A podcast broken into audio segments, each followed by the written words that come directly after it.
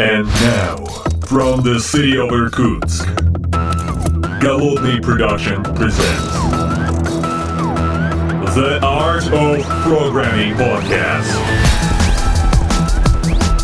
Unique, one of a kind, Siberian flavor in the world of IT.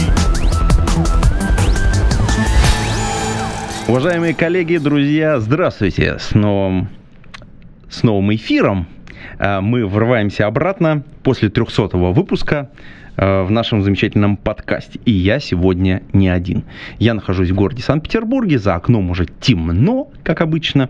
И напротив меня в моей виртуальной студии находится э, человек из компании, которая когда-то сделала самый лучший плеер в Рунете.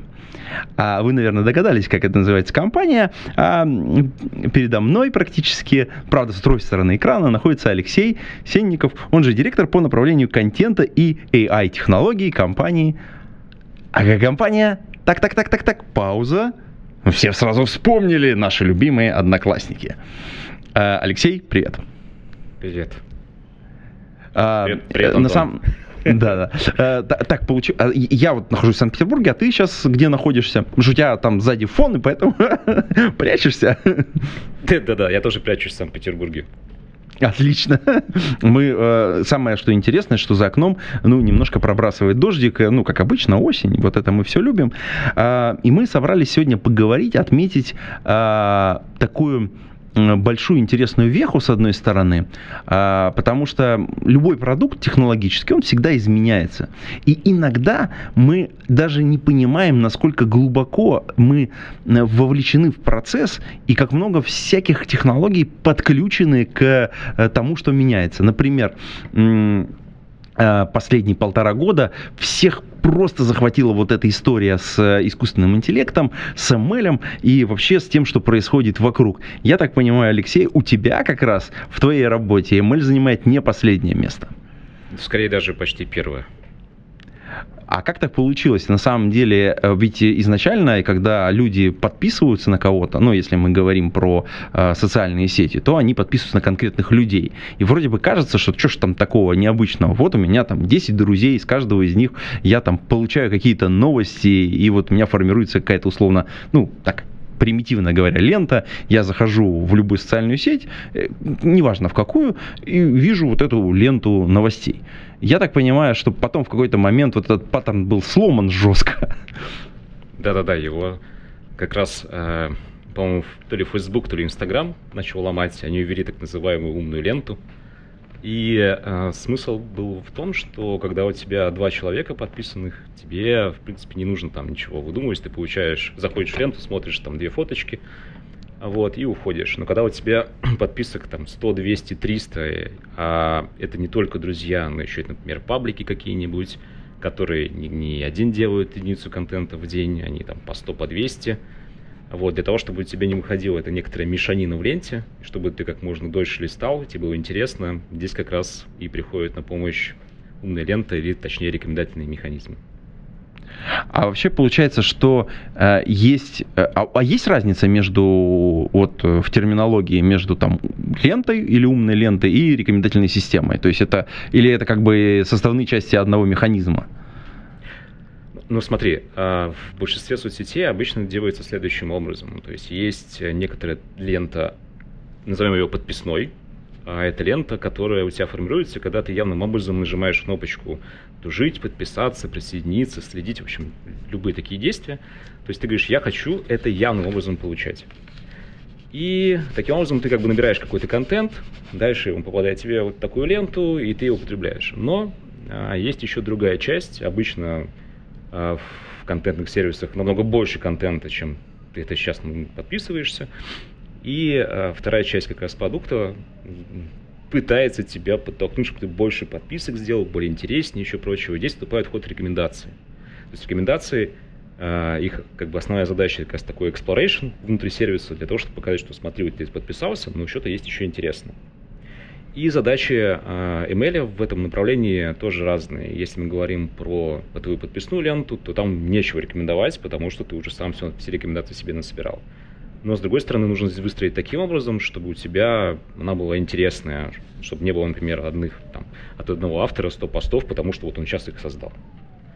А с другой Какая-то стороны... умная сортировка, я бы так да. назвал. Ну. Да, да, да, умная сортировка. При этом эта умная сортировка, она может тебе э, как бы целиться в то, какие дополнительные действия ты совершишь с тем контентом, на который ты подписался. Например, мы можем, э, если в нашем продукте основная задача это растить время, мы можем поднимать тебе контент и показывать первым тот, на который ты больше всего времени потратишь.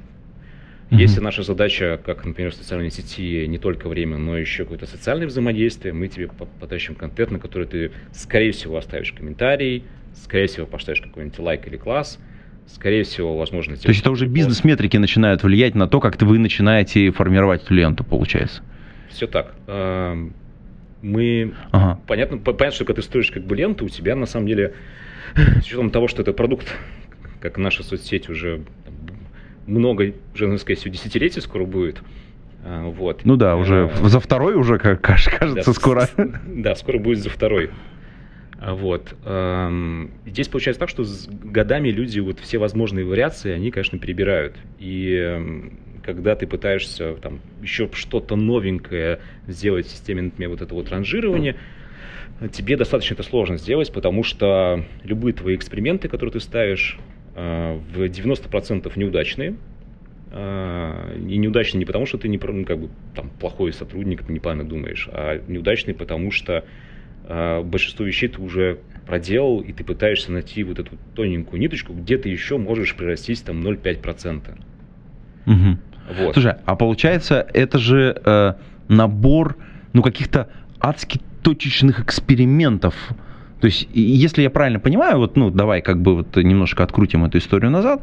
То есть, если там совсем примитивно смотреть, да, то есть э, ленты, где там, ну, условно говоря, все последовательно идет, например, там, ну, пример Telegram, да, я туда пришел в конкретный канал, и там вот конкретные посты, их там, там 10 штук вот вышло от автора, я их пока не прочитаю, я, ну, как бы не уйду. И потому что у меня конкретная задача или цель меня как пользователя, она прийти именно вот в этот канал и вот это вот э, контент потребить, ну, или единицу контента.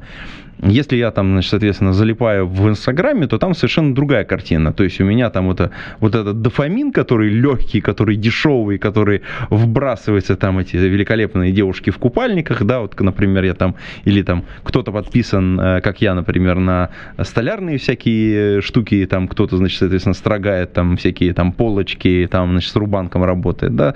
Ну, то есть, соответственно, от этого как бы, ну, как бы моя задача дофамин получить, просто там красивые картинки. Вот. А когда смешанный какой-то формат, то есть когда с одной стороны есть контент, где тексты какие-то написаны, а с другой стороны есть э, ну, что-то такое, типа там визуальное, да, типа картинки, фотки, там, видео. Э, кажется, что сложнее уже как-то с этим совсем работать. Это ж нужно как-то оценивать. И для, у меня всегда был вопрос, а как это, э, вот э, если я сортировку делаю просто текстов, я как-то могу их, ну, я не знаю, там, э, не знаю, затегать, условно говоря, и в сортировке сортировать вот эти теги, условно говоря. А когда у меня разного типа контента, вот как принимается решение о том, а что сортировать по на самом деле? Слушай, ну, конечно, когда у тебя один тип контента, это самая идеальная ситуация. И самая идеальная ситуация, когда у тебя этот контент, это видео. Вот возьмем, например, TikTok, да, это прям очень хорошая тема для рекомендательной системы, потому что ты сразу можешь понять, как пользователь относится к этому видео с достаточной точностью, вот, и на основании этого сигнала строить какие-то дальнейшие выводы. Причем... Ну, то есть, а... насколько долго он, я, я, я так экстраполирую, да, насколько долго он смотрит, быстро ли он его от, отбрасывает, или наоборот, посмотрел и потом залайкал, или там, ну, вот какие-то такие метрики, правильно понимаю? Они да. влиять начинают на всю эту историю. Ага смотри, ты, а с текстами ну, сложнее получается? Да, с текстами сложнее. А, во-первых, э, самая большая проблема обычно тех, кто занимается продуктами рекомендательными системами, это получить внятный сигнал от пользователя. Ну, то есть не каждый ставит лайки. В большинстве своем в последнее время пользователи э, предпочитают потреблять контент как под жвачку. То есть они смотрят, смотрят, смотрят, смотрят. Ну, дай бог, какой-то контент их заденет, они поставят лайк. А, но в большинстве своем там на там, 10 единиц То есть лайки дорогие, лайки получается. Дорогие, да. да, если ты посмотришь, как пытаются как бы, сервисы обойти, они мотивируют пользователей, они какие-то делают анбординги, пожалуйста, сделайте то, выберите категории, поставьте там лайки, нам еще что-то, вы нам поможете, вам что-то построиться. Вот. Ну и, и когда у тебя есть видео, тебе не надо это делать ты показал какой-то набор, ты можешь привязаться к аудиодорожке, ты можешь привязаться к размерности к автору, к досмотрам, насколько он досмотрел этот, насколько досмотрел другой. Ты можешь пойти э, конвертировать видео в, там, в имбеддинги, э, и с этими имбеддингами, например, отработать и взять, например, если это видео было понравилось, возможно, похоже, это видео тоже понравится. Если понравилось этого автора, ты досмотрел больше 60% его, значит, можно и контент этого же автора подпихнуть. Вот. TikTok, mm-hmm. наверное, здесь сложнее, потому что у него нет вот той части, когда, ну, как, например, у нас мы можем опереться на то, что твоим друзьям нравится, да, социального взаимодействия в ТикТоке нету, ага. поэтому э, он пытается, например, оценить, там, что ты похож на долю таких-то вот людей, а эта доля людей, возможно, ей нравится, там, в целом вот такой-то контент, тогда и тебе тоже понравится. Ну, то есть они очень жестко применяют различные методы статистического анализа. Ну, это тоже, да. А, ну, вообще, в принципе, это как бы рекомендательные системы, это все математика, но а, если а, как бы взять базовые сценарии, то рекомендательные системы строятся на так называемых фичах, да, то есть если представить контент, это некоторый контейнер, то э, у тебя есть, грубо говоря, два набора фичей. Э, назовем первый набор фичей, это какие, которые вокруг идут контейнера, это когда он был создан, в каком гео, а, какие пользователи его смотрят, какие лайки, жалобы, какой-то позитивный фидбэк, негативный фидбэк, какой автор бы сделал. То есть это то, что окружает того, как бы сам по себе вот этот контейнер. И второй набор фичей – это то, что пытается анализировать, что внутри контейнера. Например, mm-hmm. модели, которые как бы, пытаются выделить какие-то объекты на там, изображение или видео. Модели, которые могут, например, взять мимасик, распознать текст и текст отправить в текстовую модель, которая скажет, что это очень похоже на мемы, например. Угу. Вот мы два года назад таким образом боролись э, с кликбейтом в ага. соцсети. Такие вот не очень хорошие авторы, они э, пытались обманывать алгоритмы тем, что они делали большую картинку социальную, например, вот э, если ты э, поддерживаешь пенсионеров, пожалуйста, поставь класс. И люди, соответственно, ну как бы, что делать? Ну что, что там, да, вроде как, ну социально приемлемое действие, да, да вот им вперед, они, да, типа. Да, ну как бы это, они ставят классно, но изначально отношение в дальнейшем как э, к самой картинке, как и к сервису становится ну, негативное, потому что тебя дергают вот эту социальную механику, и тебя требуют каких-то социальных ответов, которые тебе не нужно было. Ага. Вот. И как раз э, вот такие ситуации мы решали тем, что мы там, находили такие изображения, анализировали, что там есть текст, текст распознавали, кидали в другую модель, которая определяла, что это текст похож на какой-то кликбейтный, и, соответственно, контейнер получал дополнительно, допустим, фичу, что это кликбейт. Дальше модель э, пессимизировала выдачу это все. А на самом деле интересно, потому что э, дальше ведь разный тип контента, его тоже нужно как-то, я бы так сказал, суммаризировать. Вот, например, э, недавно наши коллеги запустили такой микросервис э, на основе Яндекс GPT 300 Э, это когда ты туда вбрасываешь видео, а он тебе саморизацию его делает. Ну, там быстро как-то просматривает, условно говоря. Те, э, видео превращает в текст, текст э, немножко, так сказать, сгруппирует и ключевые мысли пытается выделить. Я так понимаю, что вы со своей стороны внутри, когда анализируете видео, вот тот самый внутренний набор фичей, делаете примерно то же самое, но только как бы своими средствами, естественно. Э, да, но как бы чат GPT, скорее всего, и анализ видео здесь это попытка решить проблему, когда тебе нужно получить краткий вывод из длинного ролика, и анализируя, скорее всего, звуковую дорожку, потому что чат GPT больше, наверное, про тексты. У нас как раз больше в сторону того, что находится на изображении, потому что, ну, угу. во-первых... Визуальную составляющую. Да, люди очень сильно реагируют на картинку, а для нас что картинка, что гифка, что видео любой длины, это, собственно говоря, все равно картинка по факту. Ну, ну понятно, видео, логично, да, да это как бы... С опорными картами. Поэтому э, мы годами именно вкладываемся в ту часть, которая анализирует изображение uh-huh, и пытается uh-huh. э, какие-то максимально такие плохие сценарии их обвешивать. Например, если контент э, ну, назовем его грубый, давайте так, Давай, аккуратно. Да, гру- гру- грубый контент, вот грубый контент мы можем либо, соответственно, обнаружить за, до момента того, как он доступен будет пользователям, а алгоритмы, они м, анализируют весь контент, который публикуется в Одноклассниках, а публикуется там в день единиц, ну, около миллиарда может публиковаться. Миллиард.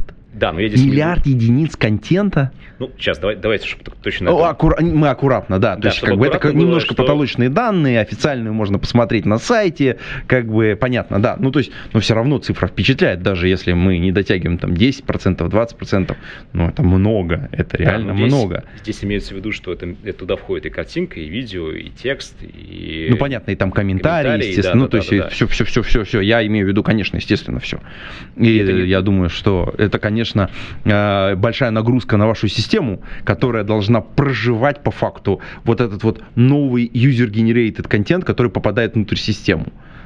Все так. И, э, скажем так, в 2017 году, когда мы только начали заниматься построением платформы, которая анализирует, в принципе, контент, основной запрос от бизнеса шел в то, чтобы негативный сначала контент убирать, который может нас а, привести к бл- блокировкам в сторах, может к оттоку пользователей привести, к негативной реакции на социальную сеть.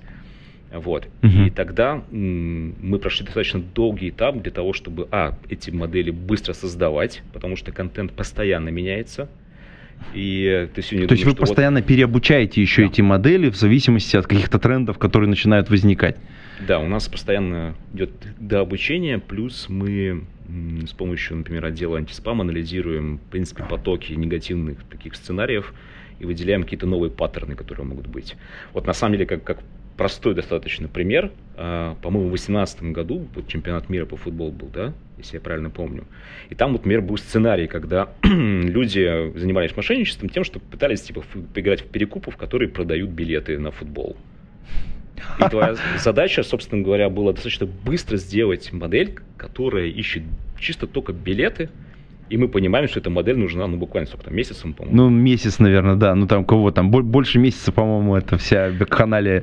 Ну, Да. кстати, да, я вот э, тоже, ну, тоже билеты с рук, к сожалению, потому что других вариантов-то особо не было. Вот, А, э, ну, как бы не, у меня был парень, который там достал на, на всю команду, как бы дофига билетов, но это как бы уникальный какой-то случай. Человек просто настолько везучий, что мне кажется, его можно в реку выбр- бросить, он сухой оттуда может вылезти. Да. Э, Слушай, давай попробуем вернуться обратно к ленте.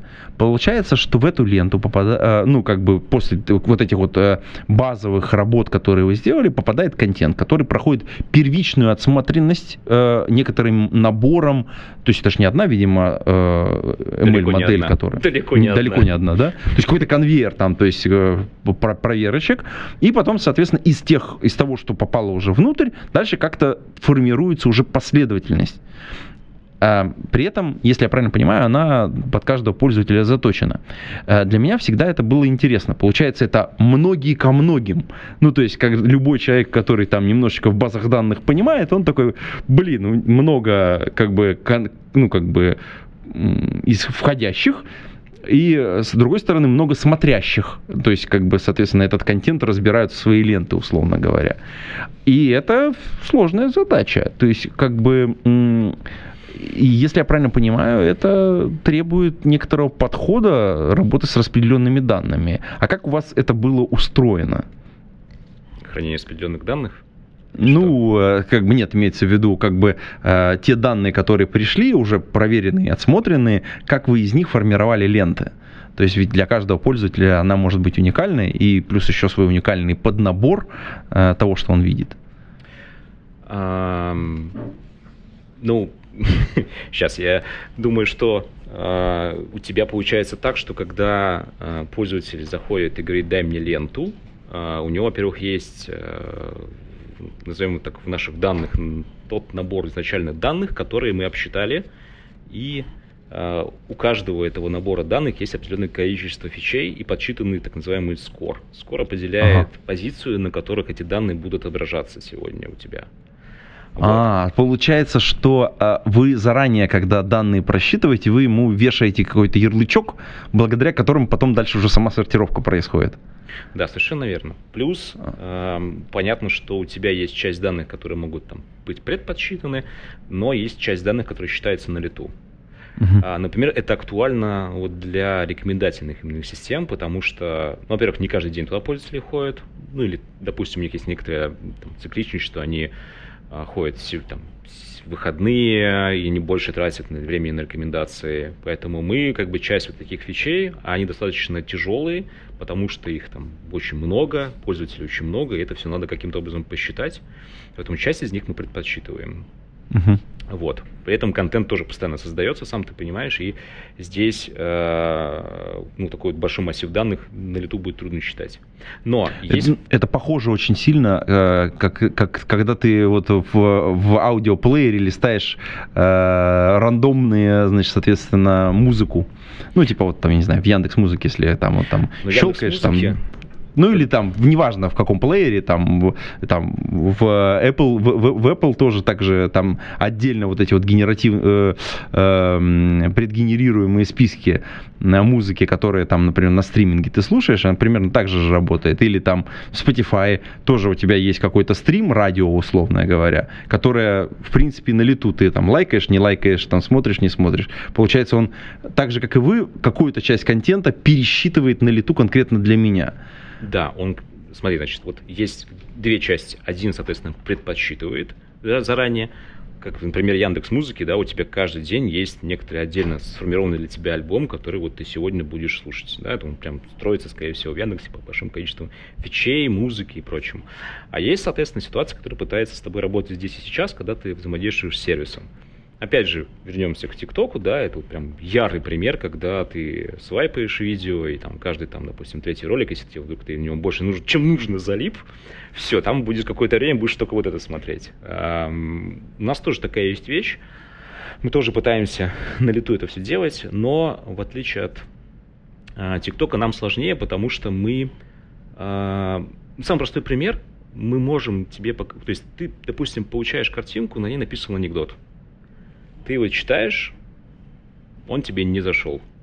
Ты потратил на него но, время. Но хочешь другой анекдот на самом да, деле. Ну, вот как но, понять, да? Да, вот либо ты хочешь другой анекдот, либо ты не хочешь, но по нашим как бы метрикам ты залип на контенте, он нормальный с нашей точки зрения, да, то есть там никаких не, там, не жалоб, ничего, пользователи другие на него поставили свои лайки, и мы думаем, окей, ну, наверное, тебе он понравился, хотя ты ничего не оставил, но ты хотя бы время потратил, давай мы тебе еще анекдот под, подкинем подкидываем приблизительно такой же анекдот, а он такой, блин, да когда они кончатся? Да, да, типа того. Поэтому, конечно, именно работа с текстами и изображениями в рамках рекомендаций это очень сложная тема, то, чтобы понять. Мы даже пытались оценить, насколько вот по времени пользователю нравится или не, или не нравится. Они ага. как бы тратят одинаковое время на, на визуальный и текстовый контент, когда им нравится или когда не нравится. Ну, если он только короткий, да, не какие-то лонгриды, например. Ага. Слушай, а получается такая история, то есть э, вы это все попробовали, попробовали, а сейчас перезапустили ленту. Я так понимаю, что вы очень серьезно посидели, подумали и как-то по-другому решили подойти к тому, как эта лента должна формироваться. А, смотри, давай чуть-чуть базиса скажу. Давай. А, изначально лента имеет четыре таких глобальных столпа, на которых она держится. Так. Первый столб это, соответственно, контент. Так. Второй столб – это интерфейс взаимодействия с ним, да, так. кнопочки, иконочки, как там визуально есть. Третий, соответственно, то, про что мы сейчас с тобой говорили, рекомендательные или ранжирующие механизмы. И ага. четвертый, не менее важный, это технологический, это архитектура. Это угу. с какой скоростью тебе она отрисуется, как бы запросы быстро отработают, что будет, когда маленький, там слабый интернет, или угу. у тебя большой телефон, в смысле, наоборот, маленький телефон. Вот. Ну да, да, да. А, хороший, кстати, да, потому что это же там нужно и, ну, там, самое примитивное, там, нужно ли тебе отправлять большие картинки или маленькие, например. Да. Ну, это самая примитивная какая-то история. Показывать тебе большое видео, ну, в смысле, с точки зрения размерности, или там, ну, маленькое какое-то, это же об... и объем трафика, и экономия, и с точки зрения там, взаимодействия с пользователем. Просто очень разный experience. Абсолютно верно. То есть у тебя может быть идеальный контент, идеальный интерфейс, но он, как бы, телефон может просто при свайпе лагать, и ты через какой-то момент просто оставишь этот сервис. Вот. А, исходя из этого, а, если как, бы как раз взять то, что мы сейчас сделали, мы э, посмотрели, что вот эти четыре столпа, четвертым столпом достаточно сейчас у нас хорошее состояние. Ну, понятно, что есть когда э, расти. Но лента достаточно быстро подгружается на всех платформах, все с ней технически хорошо. Рекомендательные механизмы это такая штука, которую можно, ну, как, наверное, науку делать бесконечно, постоянно что-то улучшая, улучшая новые методы и прочее, поэтому там мы не останавливаемся, но это полномерная работа. Дальше остается ну, контент. как мы говорили, это набор микроэкспериментов, чтобы улучшить какую-то отдельную характеристику или отдельный тип поиска, или отдельный тип рекомендации, вот в каждом конкретном случае. Правильно понимаю, да? А, ну, не совсем так. Э, есть часть, когда действительно идут микроэксперименты, а есть, например, когда, допустим, какое-то подразделение, не знаю, Гугла, Твиттера или кого-то еще выводит там статью о том, что вот они разработали новый подход, Uh-huh. И мы, соответственно, понимаем, что мы его можем сейчас опробовать у себя. Но надо завести его в свою инфраструктуру, надо понять все-таки, что, как именно для нашего продукта. И начинается такая исследовательская или, ну, как сказать, research, который потом приводит к тому, что ты что-то делаешь. Это уже полномерная работа на какую-то там серьезную цель направленная. Но параллельно, да, у тебя какие-то есть еще мелкие фичи, ты заводишь там, новую, новую, там, сделал модель, которая теперь у тебя находит котиков на изображение. Давайте попробуем теперь, чтобы э, котики, они кто больше мужчинам или женщинам нравятся, как они будут ранжироваться в разные стороны, да? Или там, допустим, у нас очень хорошо э, женщины любят контент с ногтями. Вот мы думали, может, там сделать. ну вот они прям любят его, потому что ты, с одной стороны, можешь посмотреть эти ногти, а дальше у тебя есть возможность прийти в этого автора, и если он находится в твоей геолокации, ты можешь просто записаться к нему. Прикольно. А да. это, кстати, неожи- неожиданно, да. Хотя, казалось бы, да, все должно быть не так. ну, в смысле, все как так. бы, вроде бы, ну, что это там. да, вот. Ну, э, поэтому э, вот как бы направлений в двух направлениях идет, да, и плюс еще есть а третье направление, которое постоянно работает с тем, чтобы анализировать контент, придумывать модели, которые пытаются контент улучшить. Например, какой-нибудь upscale, который из пережаток картинок а, делает там красивые картинки, да, сейчас там последние пару лет набирает эта вот тема, когда text to image, различные картины, различные системы, там Stable Diffusion, Midjourney, потом все это еще дополняется ситуацией с чат GPT или другими GPT-шными штуками, да, которые тебе говорят, как правильно сделать запрос, чтобы Нейронка сделала тебе правильную картинку, да-да-да. Да-да-да. Ну, это, кстати, очень крутая сама по себе история, потому что, мне кажется, вот этого контента должно становиться все больше и больше, а это значит, что пользователи будут его приносить в свои социальные сети. Э, посмотри, прикольно, как получилось. А меня тут нарисовала, это там, не знаю, там, неважно какая система. То есть там, если из зарубежных, то Midjourney и там самые популярные, наверное, да. А в России у нас, что у нас есть? Кандинский, Шедеврум, э, там ну, наверное, две самые популярные, да, как по количеству. И, и я думаю, этот контент просто в вас вливается тоже со страшной скоростью, тоже надо как-то его там Э, да, но самое интересное, что вот если мы берем, например, применение таких штук для того, чтобы аватарку сделать, какой-то уникальный контент для продакшена, да, когда тебе mm-hmm. есть, у тебя есть продакшн, задача которого входит создание контента, и ты можешь это продакшн оптимизировать с помощью вот Midjourney или там связки с ChatGPT, то а, просто как контент, как бы вот он, давайте в социальную сеть заведем, он как бы по нашим пока метрикам не очень пользователям заходит. Им больше нравится, знаешь, типа О, такое вот, вот живое что-то. Да, мы Прикольно, смотрели, интересно. Мы, мы смотрели, да. Но, но есть, например, как бы сценарий, который вот я недавно видел, мне очень понравилось.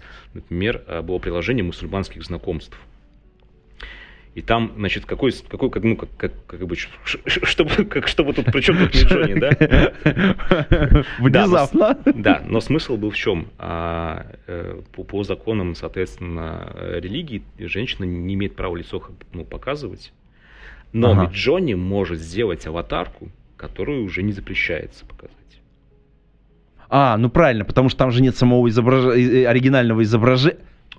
Как круто, блин, вот девчонки да, молодцы. Да, ну не девчонки молодцы, молодцы те, кто ну, придумал ну, понятно, этот да, да, ну кто, кто-то придумал, ну в смысле как бы это, как бы Гольда выдумки хитра, так нельзя, так по-другому сделаем. Да, но видишь, они как раз пошли по, по вот этому продуктовому направлению, они пошли, посмотрели, что есть такая потребность, есть как бы никем она не закрыта, И они придумали достаточно простой сценарий, который как бы закрывает все, и он технологичен. Блин, вот. так он же вот, ну, в целом объективно это очень просто. У тебя есть картинка, тебе нужно сделать по ней другую картинку, и вот эту картинку уже можно положить. Блин, ну, слушай, они вот ее немного, это же реально... Да, они немного ее модифицируют, ну, как бы, но... Ну, понятно, да, то есть, как бы, там небольшая такой. модификация, наверняка, там, специализирована, чтобы там уж не совсем 100% там совпадало, еще что-то. А, слушай, ну, давай вернемся обратно, то есть мы сейчас как бы в сценарии начали уходить плотненько, а давай вернемся все-таки к тому, э, как вы занимались модификацией и перепридумыванием вот этой ленты, которая, как ты уже сказал, из четырех компонентов состоит, э, потому что кажется, что э, в каждом из них можно совершенствоваться. Да, все так. Э, как раз я пытался выйти на это через вот приложение по знакомству. Но смысл в том, что как бы как и там, так и у нас мы как бы выстраиваем некоторую продуктовую работу, чтобы понять, как улучшить продукт. Обычно это идет э, через э, различные... То есть есть как бы изначально у тебя проблема, или какая-то цель, допустим, да, у нас там, например, цель есть с одной стороны какие-то метрики наши подрастить, понятно что, с другой стороны как бы сделать так, чтобы пользователям нравилось приложение. У нас есть различные как бы, ситуации, где мы это измеряем. У нас есть, например, NPS э, как метрика, которая позволяет через запросы пользователей понять, что им не нравится. Uh-huh. У нас есть, э, например, исследования, когда мы общаемся с пользователями по поводу того, что вот тут такие есть сценарии, вот тут, тут ленту вы смотрите, что плохо, а, и как бы слушаем, что они говорят. Плюс, понятно, что мы опираемся еще на внутренние данные, которых очень много, и мы смотрим, где эти сценарии плохие. Пользователи в саппорт очень много чего пишут. В итоге мы получаем некоторый такой скоп проблем, а, которые нам показывают, где у нас, в принципе, как бы есть там, точка роста, назовем это так. Да? Uh-huh. Вот. А с другой стороны, а, сама по себе лента все-таки это штука, которая у тебя ну, ты через нее потребляешь контент. Uh-huh. То есть это интерфейс потребления контента. Вот. И как бы сопоставив эти две вещи, мы как бы критически взглянули на наш вот именно текущий, ну уже, точнее бывший уже как бы состояние продукта и поняли, что если по рекомендательным механизмам у нас как бы работает, идет все хорошо, а нам нужно работать с контентом и нам нужно работать с интерфейсами. При этом ага. интерфейсы мы выбрали первичными, потому что они не решали многих задач а зачастую так. еще и наоборот портили сценарии, которые ну, сценарии потребления контента.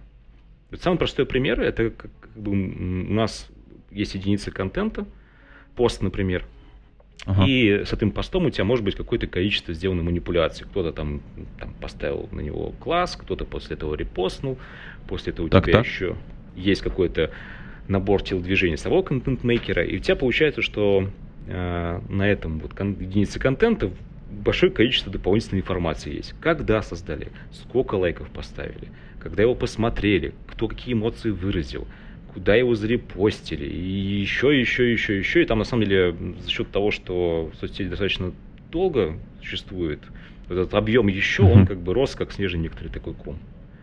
В итоге, когда ты смотришь на пост, чтобы тебе глазами продраться в него, ты тратил достаточно очень много времени. Это как бы была первая составляющая. Вторая составляющая, а, опять же, если говорить по рекомендации, да, то а, мало сигналов идет, вот, ну, когда ты на этот объект смотришь, мы получаем достаточно мало сигналов от них. Угу. Вот. А, ситуацию, то есть, как бы, а, то, что мы изначально решали, да, это как раз упрощение взаимодействия с контентом, а, для того, чтобы пользователи проще, вот, вот этот сигнал, когда ты считал с глаза в мозг и принял решение дальше листать, он упростился. А, мы переконфигурировали, в принципе, визуализацию для того, чтобы тебе было намного проще делать. Да? И а, мы, соответственно, эти переконфигурирования в том числе связывали с тем, как э, это использовать и в рекомендательных механизмах. Например, там, ага. более, более четкое понимание, что пользователю нравится контент. Да? А, например, он может кликнуть лайк, как я тебе говорил, их мало кликают, а он может просто кликнуть в сам объект, и когда у нас кликается, он разворачивается на полный экран, и мы это тоже считаем, что это положительное действие. Ну да, получается, что он взаимодействует с конкретным объектом, и это дополнительный такой как бы э, подсветка, что интересует. Но, как правило, так, такое в блогах часто встречается, типа там разворачивание картинок э, на, там, на весь экран. На сайтах на продажных, тоже там на всяких маркетах различных, когда ты приходишь и уже смотришь карточку товара и не просто посмотрел, а еще и посмотрел большие фотки этого товара. Но можно уже формировать уже человеку ленту, подбрасывать ему вот похожие товары там, ну и так далее. Но если там. ты сейчас, например, Озоном пользуешься и посмотрел какое-то количество товаров, но не купил их, то потом когда зайдешь на, на главную и провалишься ниже вот, э, акции, ты... Ну да, там рекомендация снизу будет да, такая. Да, да, это будут товары, которые ты сейчас вот, или когда-то вот уже сейчас смотрел и там пытался думать, купить или нет, они прям явно вот паттерн выделяют. Ну да. Э, первый раз я, кстати, с такой, с такой рекомендацией столкнулся э, в самом примитивном виде. Понятно, что сейчас уже все, все сильно сложнее. Первый раз, я к своим, своим студентам об этом рассказывал, э, как раз когда Amazon только-только вот у них книжный магазин, когда появился, и когда они начали подбрасывать рекомендации про книги. Я говорю, смотрите, они повышают продажность за счет того, что они пытаются понять, а на что ты похож, что тебе нравится, и вот эта вот внутренняя рекомендация, там впервые появилась вот эта баннер баннерная лента внизу с э, похожими книгами или книгами, которые тоже смотрят люди, которые смотрели эту книгу. И я говорю, вот смотрите, это вот э, рекламная площадка для ну, фактически дополнительной до продажи. И тогда студенты говорят, да не, ну как же, оно там... Я говорю, ребята, все очень просто. Ну, то есть, и вот кажется, что с того момента все шагнуло, конечно, и стало сильно сложнее, но принцип э, сохранился. Да, причем, кстати, вот эта фича ему очень много дала в свое время. Да, да, да, да. Это же потом была какая-то статья с огромной статистикой, как только они у них там продажи подскочили там на китайские проценты. А, с этой точки зрения, вот а, понятно, что любой эксперимент, он всегда опирается на гипотезу, которую выдвигается, а дальше, соответственно, все пытаются замерить, что было до, что стало после уже есть, э, ну, Алексей, может быть, есть какие-то данные, может быть, что там поменялось, может быть, пон- понятно уже, куда что движется. Слушай, ну мы а, когда изначально... Понятно, ставили... только-только все запустилось, но тем не менее. Да, да, да, только все запустилось. Вот. Но изначально то, что мы ставили перед задачей, когда мы занимались вот, вот этим вот редизайном, ленты мы выполнили, мы достигли. То есть вот этот момент, когда я тебе говорил, что пользователям, мы хотели, чтобы пользователи больше листали, мы хотели убрать вот эти вот лишние вещи, мы хотели перестроить стартовую страницу, чтобы они больше на контент обращали внимание, мы хотели вот э, улучшить взаимодействие, когда пользователь на, как бы разворачивает контент на полный экран. Мы туда добавили еще точки в рекомендации, которых на удивление у нас не было, хотя во всех других сервисах, например, в Инстаграме или там э, с, э, господи, в Ютубе это есть. Вот. И основная наша была задача это увеличить контентное потребление, чтобы люди стали потреблять больше контента, и проще, и больше контента. Мы это достигли. Кстати, вот по поводу контента тоже интересная история. Э, кажется, что... Ну, ты немножко затронул эту тему, я вот тут вспоминаю интересный факт, э, что мои коллеги из команды инклюзии как-то сделали исследование, ну, не так давно. Они сходили в наше поисковое приложение и посмотрели, какие настройки вот это accessibility, это вот э, для людей с ограниченными возможностями, включают простые пользователи. То есть, ну, обычные, которые вот просто там с нормальным там зрением, слухом, там, и так далее. И в результате оказывается, что у каждого второго хотя бы одна настройка включена. Примерно 30% пользователей а, на разных платформах меняют размер шрифта. Ну, то есть 30% это чудовищная сумма. Ну, как бы процент огромный. И примерно 6% включают монозвук. Ну, это связано, скорее всего, с, ну, с типом потребления, потому что там приходится там, возможно, это лучше слушается в каких-то шумных помещениях, еще что-то. Здесь очень сложно говорить. Но э, в ленте, э, которую люди смотрят, очень много текстов всегда. А я так понимаю, что вы тоже работаете в этом направлении, и как раз э, э, тоже это влияет на глубину просмотров и количество потребления контента. Да, все так. А, причем то, что мы именно замечали на наших исследованиях, это то, что пользователи, а, скорее даже, например, если мобильное устройство брать, они в мобильных устройствах делают настройки для того, чтобы вот любой контент, любое приложение, когда открывается, ну, строки приложения туда переносятся, они сразу же, допустим, если нужен большой текст, неважно где, они будут применяться везде. Они делают через настройки телефона, ну, вот, в нашей ситуации. Да-да-да, это, кстати, тоже такой типичный, типичный кейс. Э, слушайте, а получается, эм, в целом вот эти метрики, которые вы собираете, подтвердили ваш эксперимент, есть ли какие-то вещи, которые не зашли? Ну, бывает так, что вот есть общая какая-то гипотеза, в целом все получилось, но какие-то отдельные там фичи там удались или наоборот не удались. Понятно, что большой рестарт, он всегда включает много фичей. Поделитесь, может быть, какими-нибудь там особенностями. Слушай, ну вот... Эм, Понятно, давай. еще рано делать сложные выводы, но так, ну, давай про, про, про одну такую фичу скажу. Давай. А, значит, вот ну, я как раз сейчас говорил по поводу того, когда ты контент разворачиваешь на полный экран, да? Ну, потому ага. что в ленте, на самом деле, как маленькие превьюшки, у тебя есть там чуть-чуть текста, чуть-чуть фоток, и дальше ты типа иди читай дальше или скрывай там и оставляй комментарии. И для того, чтобы вот в этом полноэкранном формате завести точку входа для рекомендаций, потому что там ее uh-huh. не было. Ну, изначально там был только контент сам и возможность комментировать его. И тут нам нужно было добавить еще, еще дополнительную какую-то вот визуальную фичу, чтобы пользователи поняли, что тут еще и рекомендации есть. И нам пришлось как бы попробовать э, поманипулировать э, точкой входа в комментарии. Мы сделали ее шторкой. То есть классическая а, как бы, чтобы ситуация. она да, чтобы ты как бы снизу ее, чтобы там, не знаю, в кнопку попробовали сделать ее. И, э, короче, наша аудитория не оценила. Не оценила. Не, ну, по, крайней мере, это был эксперимент, вдруг, вдруг бы зашло. А, тоже интересный момент. А, какие дальнейшие планы? Потому что, ну, понятно, любая команда, она когда даже любой запуск производит, она сразу такая, типа, положите, у меня еще много замечательных идей. Да. Эм... Слушай, ну у нас, у нас на самом деле много большое количество планов, но если опять же возвращаться вот этим четырем направлениям, угу. то, что сейчас явно а, требует вот следующего усиления, это именно контент.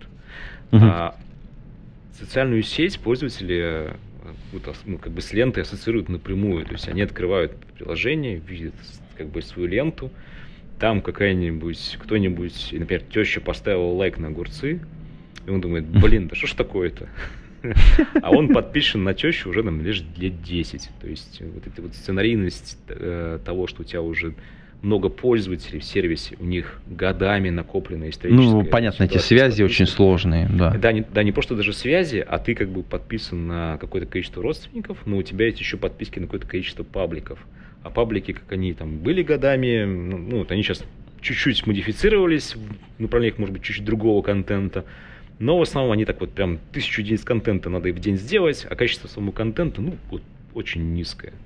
Угу. И, значит, и как бы мы сейчас понимаем, что мы сделали интерфейс, да, более такой легкий и лучший для того, чтобы можно было с контентом взаимодействовать. Но э, следующий шаг это менять сам контент. То есть ага. у нас как раз будет стоять задача на ближайшее время сделать так, чтобы пользователи начали м, получать более интересных авторов качественный контент, то есть это он должен быть и красивым. Мы, кстати, сейчас э, модельки сделали, которые прям по красоте ну, прозвучало не очень, но, в общем, они оценивают красивость контента. Вот это, кстати, интересно, потому что оценить а, контент, ну, вот мы э, немножко затронули тему суммаризации, что, что нужно извлечь вообще, как бы понять какие-то атрибут, атрибуцию, как бы, единицы контента. А дальше вот эта вот история, а он насколько он классный, насколько он кайфовый. Ну, это, блин, серьезная задача. А, смотри, еще практика показывает следующее, что даже самый отвратительный контент какому-то количеству пользователей нравится. Блин, что, серьезно? Дел... Да, и чтобы ты, короче, не делал, они все, все равно поставят лайк. Но есть обратная ситуация, когда тебя как сервис оценивают по тому контенту, который в общей массе у тебя есть. Ага. Если в общей массе у тебя контент, ну, там, так, ниже троечки, а, я не скажу, что у нас так есть, но я как для примера, да, то не, изначально сам сервис не сможет получить оценку выше троечки. Ну, понятно, потому что все равно, э, что бы там человек не думал, а внутренняя ассоциация, она между вот э, тем, что он видит, и тем, что он э, использует, она, конечно, сразу же возникает. Ну да, это интересно. Ну, кажется, вот э, я, может быть, не прав, но кажется, мы потихоньку движемся в улучшение контента. Потому что даже вот пример, приведенный вот этими с а, девушками а, ну, с мусульманскими корнями, скажем так сказать, вовлеченными в, в, это, в, в эту историю, и с приложением, которое генерирует а, красивые лица, а, те, которые можно, так сказать, публиковать, это же история про, про, про видоизмененный контент, который будет, ну, не знаю, назовем это, более качественным для аудитории. Э, то же самое, картинки для контента, которые раньше кто-то где-то копировал, там рисовал там и так далее. Сейчас вот эти вот модели появились, которые помогают э, красиво рисовать. И самое главное, что они действительно интересные, ну, как бы там, если правильно там писать промпты, помогают тебе сделать действительно интересный контент. То есть там есть такие картинки, которые сам не нарисуешь, ну или калаши будешь делать, но очень долго. И кажется, что вот здесь возможно улучшение. С точки зрения текстов, опять же, да, вот эти э, GPT-шные различные модели, которые хотя бы тебе могут помочь э, там структуру базовую какую-то накидать. Дальше, понятно, включается талант автора, который может написать что-то более-менее приличное или нет. Но э, как бы все равно какие-то вот, не знаю, костыли появляются, которые, мне кажется, могут улучшить в среднем как бы контент, наверное, я бы так сказал. Или Слушай, пока ну... еще это незаметно? Ну, я бы сказал, что есть, короче, есть вот такая, два направления, скажу так, да. Есть первое ага. направление, которое сейчас вот я смотрю, что э, сервисы на нем как бы смотрят, да, это то, чтобы помочь с помощью вот этих инструментов создателям контента. А вот если говорить про красивый контент, почему, например, люди все знают, что в Инстаграме прям хорошие фоточки, да, потому что там изначально было сделано так, чтобы публикация у тебя куча этих фильтров, которые позволяют тебе фотку сделать красивой. Вот. И как бы да, ты можешь идти в направление того, что ты делаешь модели, сервисы, кнопочки, которые позволяют пользователям из ничего сделать хороший контент. Но у тебя еще есть обратная сторона медали. Это токсичность, назовем это так. Mm-hmm. Может быть в разных направлениях. Потому что ты можешь сделать контент, а тебе скажут, зачем ты это сделал контент, иди на завод работай. И ты не захочешь ага. больше делать такой контент. Ну, понятно. вот, да, поэтому ситуация а, обратная это то, чтобы вот эту вот токсичность ее убирать. И, и в этом направлении мы тоже активно работаем, потому что а, ну, на токсичной среде пользователи обычно уходят. Малин, ну это на самом деле серьезный вообще вопрос, а, потому что иногда это очень сильно влияет и, ну, как бы, понятно, в ленте, я думаю, что многие сталкиваются э, там с негативными комментариями, с каким-то таким вот э, агрессивным, так сказать, фидбэком. Кстати, э, за рубежом вот этот, как это называется, Russian feedback называют. Да. Э, кстати, мы постепенно приближаемся к завершению этого выпуска, и э, я тут вспомнил, вот просто, вот ты, Алексей, меня очень круто навел э, на совершенно замечательную книжку. Есть, э, я порекомендую всем нашим послушателям эту книжку в самом конце нашего подкаста, э, The Cultural Map Э, то есть карта культурных различий, по-моему, как так она на русский язык переведена, это история про то, как разные культуры э, по-разному взаимодействуют, какие разные доминантное поведение присутствует в разных группах, и как одни и те же, например, слова и поступки воспринимаются разными группами, разными народами разным, в разных странах. Э, то есть, вот, например, Russian feedback это классический как бы атрибуция вот нас, ну, по крайней мере, меня. Я мы с этим мы боремся в, раз, в разных проявлениях, но тем не менее. А есть, например, люди, которые, э, ну, там, ну, если мы там очень общо, да, там, для азиатов, они не говорят нет. Ну, например, там, вот для там, там, японцы или китайцы, они, они тебе не отказывают. Ну, как бы они не принято в, в среде отказывать, например, своему начальнику. Э, как бы, если ты не знаешь об этом, то большие проблемы тебя ждут в международном, так сказать, сотрудничестве качестве. Вот. И книжка поэтому совершенно замечательная. Ссылочку я приложу в шоу-ноты.